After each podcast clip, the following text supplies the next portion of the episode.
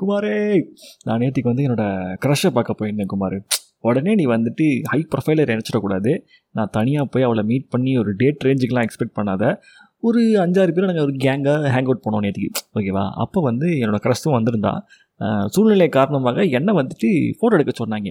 ஓகேவா? நானும் அப்படியே கெத்தா மாசா ஃபோன் எடுத்து ஃபோட்டோ கிளிக் பண்ணுறேன் செல்ஃபி ஃபோட்டோ ஆகலை. நானும் என்னடா அது என்னடா அதுன்னு சொல்லிட்டு திருப்பி திருப்பி டேப் பண்ணுறேன் எனக்கு வர பேனிக் அட்டாக் வந்துருச்சு. கை உதறது.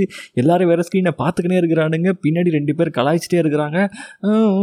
அப்புறம் பார்த்தா தான் தெரியுது. வீடியோ ஆன் பண்ணி வச்சிட்டேன் குமார்.